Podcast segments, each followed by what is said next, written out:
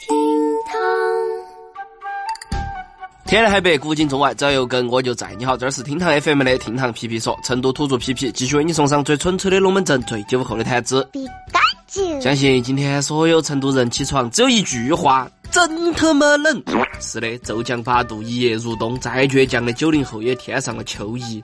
暖宝宝小太阳也提前上班，虽然大家都很想冬眠，但是还是只有无奈搬砖。所以啊，今天皮皮要来跟你聊点开心的事情，比如说吃。毕竟天气冷，关于吃火锅的话题就天天上热搜。聊起火锅，你脑海后头冉冉升起的第一种食材，就是命中注定我爱你的必点菜了。汇总所有人的天选之菜，基本上呢也奠定了全国火锅舍味食材的基调。不同地区的人吃火锅都爱点点啥子呢？话不多说，我们马上开始来挖。都说聪明的羊子看到北京人都晓得躲到起走。北京人说吃火锅那绝对就是两句话：周涮肉，吃羊蝎子去。他们必须是铜锅涮肉，涮的必须是羊肉，羊肉必须新鲜。手切羊肉鲜不鲜，在锅后头滚一下就晓得。货真价实的羊肉没得血水，放到清汤锅后头不会浑锅。头几下变色即熟，蘸到麻酱吃下去，嚯哟，隔壁的小娃儿都馋哭了。如果说北京人钟爱羊肉，那么吃牛还是潮汕人最专业。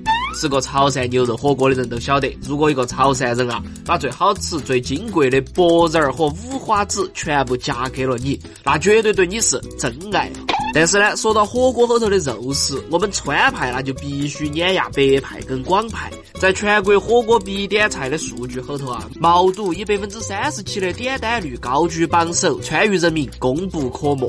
脸蒙木气，眼滚红油，能把毛肚、猪脑花、牛肝、腰片、鸭血、鹅肠、耗儿鱼、牛血味各种炸脆吃到一堆，见过彼此涕泗横流、解衣扇风、蓬头垢面、搂里搂手的，那都是自己人了。哦，当然嘛，那些非要先放土豆跟苕粉，把汤底搅成淀粉粥的人除外，把毛肚丢进去超过二十秒还坐视不管的瓜娃子也除外。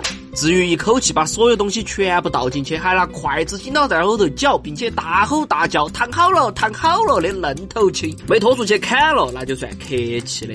在成都人心中，只有那些一边谈笑风生，一边有条不紊的下黄喉毛肚火肠，并且在几秒内精准的捞起来的，才算是高手，才算是风度翩翩的 social king。但是呢，吃火锅一时爽，减肥火葬场。减肥的时候发誓，这个是最后一次吃火锅的人，一周把这句话重复了五次，然后对到长肉起痘的自己，仍然是欲哭无泪。于是啊，那些热爱火锅但又怕胖怕上火的朋友些，开始选择起了养生派火锅。光喝点靓汤咋个会胖呢？无论是猪肚鸡还是花椒鸡，相信只要我吃的是广式打边炉，发胖就追不上我。比喝汤更养生的，那就是多吃蔬菜了。但是啊，这个在吃火锅的时候操作性几乎为零。据皮皮细心观察，每桌火锅都会掩耳盗铃的点一篮子青菜啊、生菜啦、小油菜或者大白菜，但是基本上都没得人腌。只有结账前为了避免浪费，才象征性的下一下锅，每个人勉为其难的捏一夹，以稍稍减轻内心的罪恶感，并且宽慰自己这顿吃得很健康。至于主动选择如啥子浙江菊花暖锅和海南椰子鸡火锅的人，那基本上可以判定为是真养生人士了。毕竟在辣锅舍味、清汤锅辅助的火锅界，延年益寿的甜口火锅基本上，哎，味道就随缘了。然而啊，在火锅界有这么一种锅，就算是无辣不欢的川渝人民，那也必须老老实实接受它的清淡。这个就是中老年最爱、号称火锅中极品的菌汤锅。以前的火锅一点肉都没得，这个是对常人的奚落，以及对云南人的恭维。有到蔬菜牛排之称的菌子，是云南人的执念。《舌尖上的中国》第一季就说过，一盘炭烤松茸的价格是一千六百元。一锅满满当当的菌子火锅，好吃程度堪比满汉全席。据说啊，优秀的菌子能同时吃出陈年宣威火腿香味、宁波油浸糟白鱼香味、苏州风鸡香味、南京鸭胗干香味，且杂有松毛清香气味。王者鸡中菇稍微煮一下，更有化白水为老母鸡汤的神奇。哇！然而几十种野菌混到一起是很容易莫名其妙中毒的。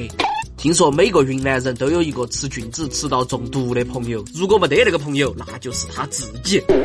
这儿最后皮皮要说一下，全国火锅千千万，无论你最中意的是哪种，切记不要鄙视别个最爱的火锅，不然啊，你就只能一个人去吃冒菜了。相反，如果一个人连吃火锅都喊不出来，那他可能就是彻底不想跟你两个耍了。所以你最爱吃哪种火锅呢？你吃火锅的时候第一点菜又是啥子？欢迎来评论区留言哈。对了，今天皮到这儿，更多精彩评论内容我们下盘接到皮，拜拜。